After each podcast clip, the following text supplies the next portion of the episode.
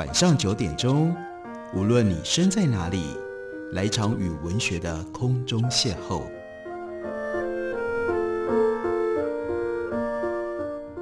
杨照谈书，邀您一同遨游文学世界，认识古今中外的经典之作。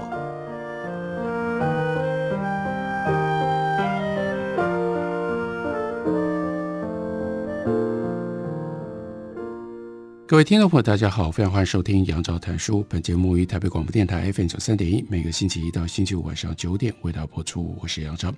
今天要为大家介绍的，这是一本关于书的书。我们先来介绍它原来的，因为是用英文写，它的英文书名叫做《On 1984: A Biography》。那 biography 一般不是传记吗？所以这本书是谁的传记呢？但是我们看到他前面说 On 1984，一九八四，是的，这是一本关于一九八四的传记。那一九八四是什么呢？一九八四是一本书，这是 George Orwell 所写的，在二十世纪引起了大骚动、非常重要的经典小说。所以这是一本关于一九八四的书。中文译本刚刚由时报出版公司出版。把书名改译成为《特搜欧威尔一九八四》。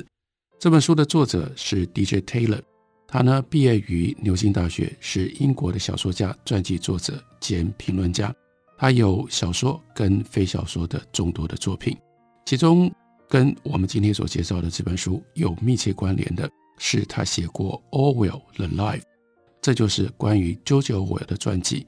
那本书在二零零三年。得到了英国非常重要的 Costa Book Award，所以我们大概可以理解我们今天所介绍的这本书，关于一九八四这本书的传记，是从原来 DJ Taylor 他研究 George Orwell 写 George Orwell 的传记而衍生出来的，所以当然也就不意外，这本书其实还是有相当大的部分在讲作者，因为必须把作者弄清楚了之后，才能够为我们解释这本书是如何开始、如何起源的。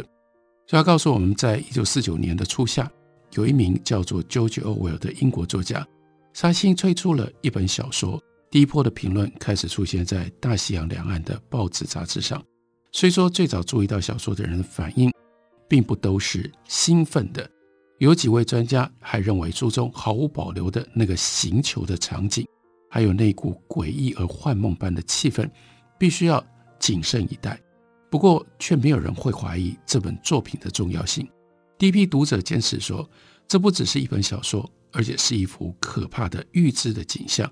如果当时某一些让领袖人物大出风头的政治倾向能够继续无所限制地发展下去，世界很可能就会变成《一九八四》这本小说里面所写的那个样子。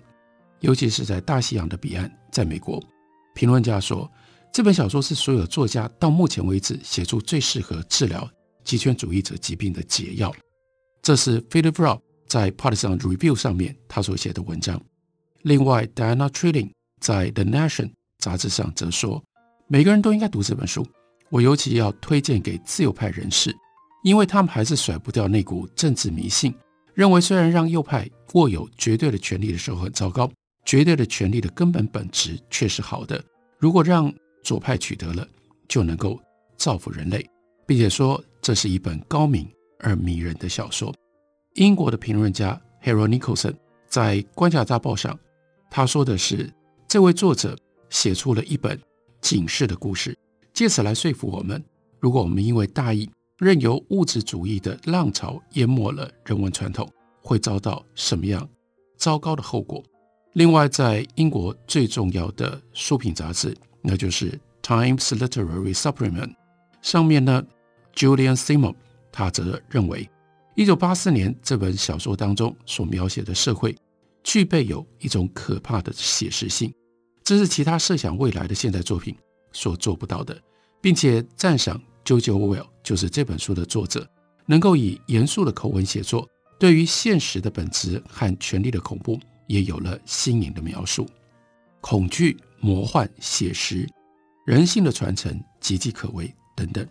到一九四九年的夏天，一九八四这本书开始传播到整个欧洲，或许甚至传播到更远的地方。来自各方有如涓涓细流的赞赏声，这个时候汇集成为席卷而来浪潮，预告了这本书将会造成全体性的媒体狂热。就连一向不相信自己有可能在文坛能够功成名就的 George Orwell 本人，这个时候他也受到了感染。他在一九四九年六月底，他就跟他的经纪人列欧纳穆尔说：“哎，这本书似乎评价不错。”这个时候，在英国的书市上已经有两万五千册的《一九八四》推出了。在上市的第一年，《一九八四》就有很多的评论，光是在美国可以收集到六十几则，其中只有少数的几条是毫不留情的负面的批评。不过，其中有一条来自谁呢？来自美国的共产党刊物，叫做《Masses and Main Street》，在这里刊登了评论者 Samuel Thelen，他抱怨这本书是愤世嫉俗的烂书，这样陈腔滥调之作，还带着毫无格调的性爱的观点，并且感叹这本小说在资本主义媒体上获得满堂彩。还有另外一条是出现在意义更加重大、更有意思的。是苏联共产党的官方刊物，我相信有人知道，叫做《Pravda》真理报。真理报上的书评当然就是谴责这本书，说它是厌世的幻想作品，是一本肮脏的书，让人们想起来我们当代出现的那些恐怖预言。作者能够组成一支贪腐的军队，听从华尔街的命令和煽动。真理报会认为这本书。可能是资本主义者的阴谋，因为《一九八四》显然揭露了极简主义者的心思。他的故事描写一个人反抗践踏他灵魂的暴政，也让这本书马上就在东欧的共产国家当中被禁，有好几十年只能以地下秘密出版的版本来流通。在这个不太遥远的未来，设定在一九八四，那时 j o j o Well 一九四八年的时候写，所以他只是把。这个年份呢，数字倒过来，所以为什么会有一九八四？那个时候呢，英国化身成为第一起降跑道，本身是大洋国的一部分。这个国家所囊括的领土，在表面上看起来，正和其他广大领土群所组成的欧亚国、东亚国在争夺优势以及军事统治权。这个世界当中的人民受到不间断的监视以及扭曲的。政治宣传洗脑，有一个称为党的组织来管理，由老大哥那样一种全知之眼发号施令。它的特色是蛮横镇压人民的意义，最重要的是会抓会判思想犯罪。另外呢，习惯性的捏造历史，捏造过去。这里小说的主角 Winston Smith 饱受折磨，年近四十。或许在这个独裁政权的大轮子当中，他只是一个小小的齿轮。身为外党成员的他，并未享有名副其实的特权。不过，他在这套控制国家的复杂机器当中，他所扮演的角色原来很重要。Winston 他独自待在名称错得离谱的叫真相部，因为真相部不是为了追求真相，是为了要扭曲真相。在真相部，他有一个小隔间，他的工作很荒唐，是修改《The Times》时报的过期的报纸。如果政府认为某一个人违背了这个政权不断改变的官方的准则，他呢就要被从以前的报纸上面，也就是从历史上抹除。可怕的是，这种腐败之举的工具就是语言本身。这套被粗暴删减之后的语言，称之叫做 New Language，是新的语言。Winston 那位很快就会在人间蒸发的同僚，叫做 Sign，就这样评论说：到最后，我们可以让思想犯罪变成零，因为所有的可以表达犯罪意图的文字，通通都被删掉了。这段对话发生的时候，Winston 已经在进行自己独特的思想犯罪。他买了一本古老的皮革装订笔记本，并且，什么叫做他的思想犯罪？他开始写日记。他跟比自己年轻许多的 Julia 发展出恋情。Julia 长相清秀，却是禁欲的青年反性联盟忠诚的成员。另外，Winston 他会在深夜研读传说当中的禁书，也就是由政府头号最憎恨的对象叫做 Emmanuel Goldstein 他所写的书。这很可能是影射俄罗斯布尔什维克党的 Trotsky。那另外呢，这本禁书，这本禁书是由 O'Brien 交给了 Julia。O'Brien 看起来是内党当中的温和派成员，但不对，他其实是刻意放饵来引鱼上钩。说不定 Julia 根本就是自愿成为 O'Brien 的共犯，而 Winston 被人家从古董店楼上。两个人的藏身处拖了出来，带到也是一个很奇怪的名称的组织，叫做仁爱部，强迫他重新融入符合大洋国期待的社会。也就是在这个时候，一九八四意识形态外皮底下的真正的意涵受到了严格的检视。一个集权政府经常让人怀疑起他权力基础的历史正当性，能够将曾经的朋友变成敌人。要是某一个位置，不再有用，就会遭到舍弃，结果就是必须要毁掉所谓客观知识的概念，而自然要毁掉知识的工具是知识本身。依照这样的标准看来，经典传说当中的暴君，不过就是抓准机会的一群流氓，完全欠缺重塑过往历史发展所需要的细腻的心智。但是二十世纪的集权者就不一样，他们是升等的。他们懂得采取更为激烈、更为邪恶的手段。O'Brien 针对这个主题的一席话，是在书里面令人战栗的一个片段，不是告诉一个人二加二等于五，然后叫他假装相信，而是要说服他真的就是这样。Winston 饱受折磨、威逼、恐吓、洗脑，最后抽泣着缩成一团，默认了这一切，赢过了他的内心。这个时候。他真的觉得他爱老大哥，他的反叛终告失败。这是一九八四这本小说它的故事的梗概。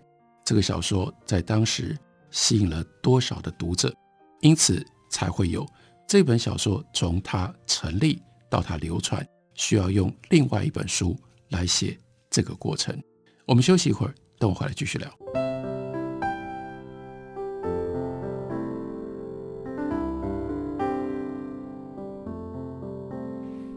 见台北的声音，拥有颗热情的心，有爱与梦想的电台，台北广播 FM 九三点一。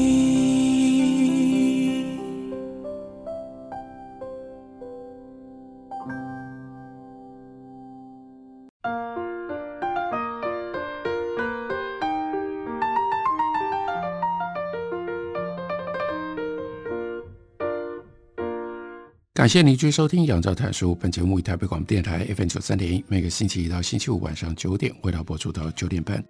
今天为大家介绍的这本书，作者是英国的作家 D.J. Taylor。他写了一本非常特别的关于书的书。他这本书整本都在讲 George Orwell 所写的经典小说《一九八四》。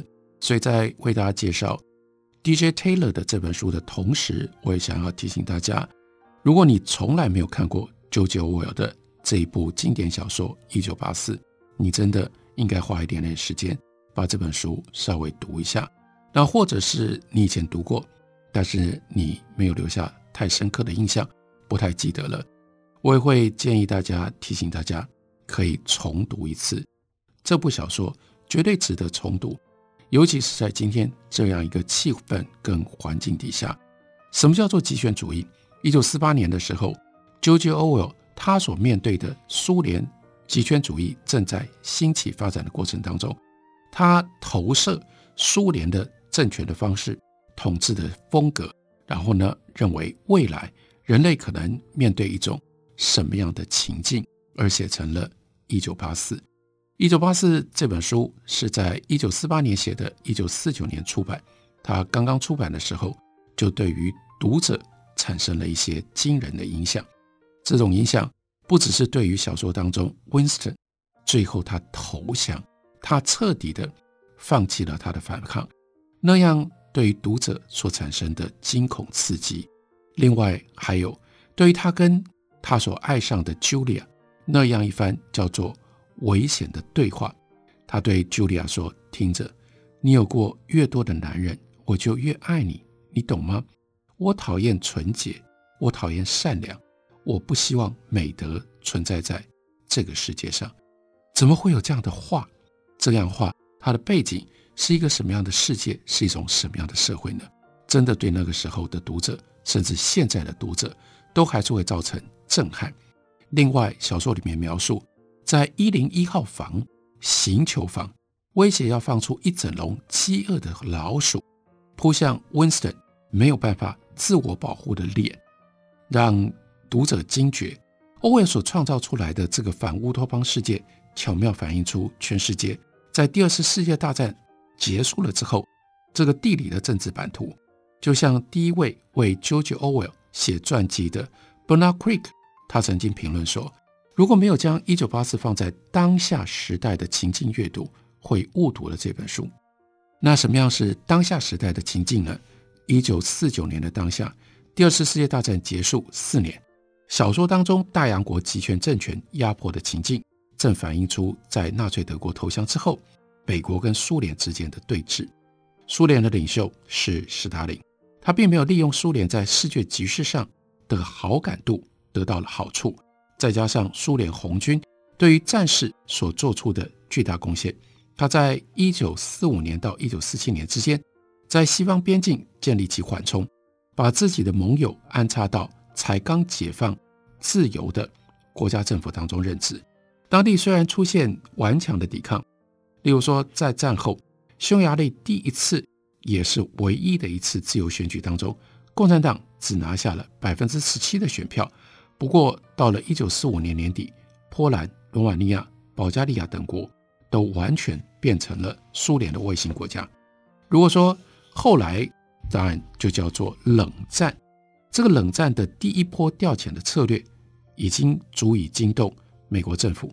那么随着这些动作出现的言辞，尤其是斯大林在一九四六年年初宣示了资本主义不免会引发战争，而且会让这种语言、这种言辞，只是让情况更进一步恶化。美国国务院这个时候忧心忡忡地表示：“这简直像是针对美国迟来的宣战。”一九四零年代的晚期开始出现一种想法，认为这个世界或者无论是西方的哪一个部分，都已经不再是众多独立运作思考的主权国家，而是集结成一片庞大的领土疆域，未来发展将依赖军事以及科技的力量。这种想法成为政治论述的重点。一九四七年。耗费几百亿美金的当时最庞大的救助计划 ——Marshall Plan（ 马歇尔计划）是美国方面有意着尝试去扶持支持美国的欧洲国家，帮助他们达成重建破碎经济的目标，并且保护他们的政治体制不至于走向独裁。这个计划开始推行的时候，杜鲁门总统说：“我相信美国必须要有这样的政策，能够支持自由的人民去抵抗。”少数残暴的人，或者是外在势力的征服意图。同样的这个时间，自从一九四五年八月在日本首先引爆了两枚原子弹之后，军备竞赛宣告开始，而且迅速的进行，迅速的升级。在一九四六年到一九四八年之间，美国在马绍尔群岛的比基尼环礁就分别引爆了二十三种装置。同时呢，苏联也不断紧缩对于东欧的控制。一位捷克的政治人物，他在一九四七年被招到莫斯科克里姆林宫之后，还抱怨说：“我到莫斯科去的时候，我的身份是一个独立主权国家的外交部长，回来了，我变成了苏联的奴隶。”自从出版了之后，一九八四年就被视为是第一本冷战小说。不过对英国读者来说，有一种更直接的连结。大部分先前所出版的反乌托邦作品，例如说 H.G. Wells 他所写的《When the Sleeper Wakes》当沉睡者醒来，或者是更有名的 Aldous Huxley 他所写的《美丽新世界，背景都设定在遥远的小岛或者是非人工打造的梦幻国度上。但是呢，一九八四的景色，他在小说里面所描述的如此的熟悉，那简直就是战后的伦敦发展油门踩到底，一切的建设都是为了实现邪恶的功利主义。这样说或许不算夸张。小说的第一批读者会受到 Winston 在故事当中虚构的苦恼所吸引，并且有所共鸣，因为他们每天漫步经过的世界里，同样充满了炸弹轰炸留下来的痕迹，以及堆积成小山的瓦砾，所以他们会认为书里面描述并且扭曲了他们已经熟悉的景象。说得更仔细一点，在一九四九年读到一九八四这部小说的读者，如果他沿着伦敦的 Strand Street 往西边走，这正好是 George Orwell 这个作者他在一九四三年到一九四五年搭公车从工作地点要回家的路线。那一个读者这个时候他在路上可以听到称之为叫做 St. Clement Dances 这个教堂的钟声，也就是那一首儿歌的起源。儿歌的歌词说：“钟声唱出。”柳橙和柠檬就在 Saint Clement，这也就是思想警察破门逮捕 Winston 跟 Julia 他们所唱的歌。另外，他会经过 Victory Square，在那里就会看到 Nelson's Column。在小说里，这个 Nelson's Column 被老大哥的雕像给取代了，用来庆贺老大哥在第一起降跑道之一的胜利。那里另外竖立着 St. Martin in the Fields，大概是以一座充满了蜡像陈列品的政治宣传博物馆给取代了。附近还有其他的重要的地标，例如说抬头望向第一起降跑道的天空，眼前是真理部，那是一座巨大的建筑，外墙是光亮无比的白色混凝土，它的原型是伦敦大学议会大楼，在战时。这里也是 Ministry of Information，是英国情报部的总部。这些巧妙利用伦敦地景建物的描述手法，层层的堆叠起来，也无怪乎大多数战后的伦敦人会觉得，小说里的第一起降跑道和他自己所居住窗外的世界之间的相似性，明显到令人非常的不安。一九八四如此直接的逼真性是一大卖点。这本小说的不寻常。就在于表面说的是设定发生在未来的故事，但是大部分的场景似乎是从当前的时空借用来的，就像是另一个宇宙。但奇怪的是，却又根源于战后权力政治运作的最新景况。到了一九四九年的秋天，这本书漂洋过海，渡过了大西洋，流传到美国，也大获成功。美国的当时。非常重要的《Book of the Month Club》，他就指定一九八四作为他的选书。另外，最重要的杂志《Reader's Digest》读者文摘上面做的简介，因为有了《Book of Month Club》的推荐，又有读者文摘的介绍，基本上任何的书得到了这样的待遇，在那个时候的美国的出版界就可以有六位数。至少十万本的销售数额，接下来被百老汇的剧团看上了它的内容。不过这一切倒是作者要特别提醒我们，对于 George Orwell 来说太迟了，因为等到这本小说《一九八四》开始攀上畅销排行榜的时候，George Orwell 当时已经因为罹患肺结核，肺结核折磨他的呼吸系统好几年了。早先他在跟经纪人以及出版商来回讨论的时候，他人就已经住进到 Gloucestershire 山上的疗养院。然后就在一九四九年夏天即将结束的时候，救护车载着 Orwell 将他送进了伦敦大学学院。有人，他的朋友还抱持着一丝希望，认为也许 George Orwell 有机会可以康复。Anthony Power。在十月的时候去探望他，认为从某些方面来看，他已经比我过去看到他的状况还要更好了。George Orwell 得到了 Bishop of Canterbury 坎特伯里大主教的特别授权，让他能够躺在病床上迎娶比他年轻许多的 Sonia，变成他的第二任妻子。他自己认为这样做可以让他有了继续活下去的目标。不过这只是回光返照。耶诞节的下午，另外一个朋友去探望他，之后就说，空气当中弥漫着死亡的味道，就像秋日里的花园。在最后的那段日子里，久久我有一次感慨，自己终于成名，背后却是悲情的讽刺。他对于来访的朋友说：“我终于赚大钱了，但我也要死了。”所以这本书出版了没有多久，一九五零年一月二十一日凌晨。George Orwell 肺部里的一根动脉血管破裂，不到几分钟之后，他宣告死亡。他死了，但是《一九八四》这本书留下来。在作者去世了之后，《一九八四》这本书另外展开了非常神奇的书籍生命之旅。这就是为什么 DJ Taylor 他在之前写过 George Orwell 的传记，现在他另外写了一本关于这本书。一九八四年的传记，翻译成中文，书名叫做《特搜欧威尔一九八四》，时报出版公司刚刚出版的新书，介绍给大家，推荐给大家。感谢你的收听，我们明天同一时间再会。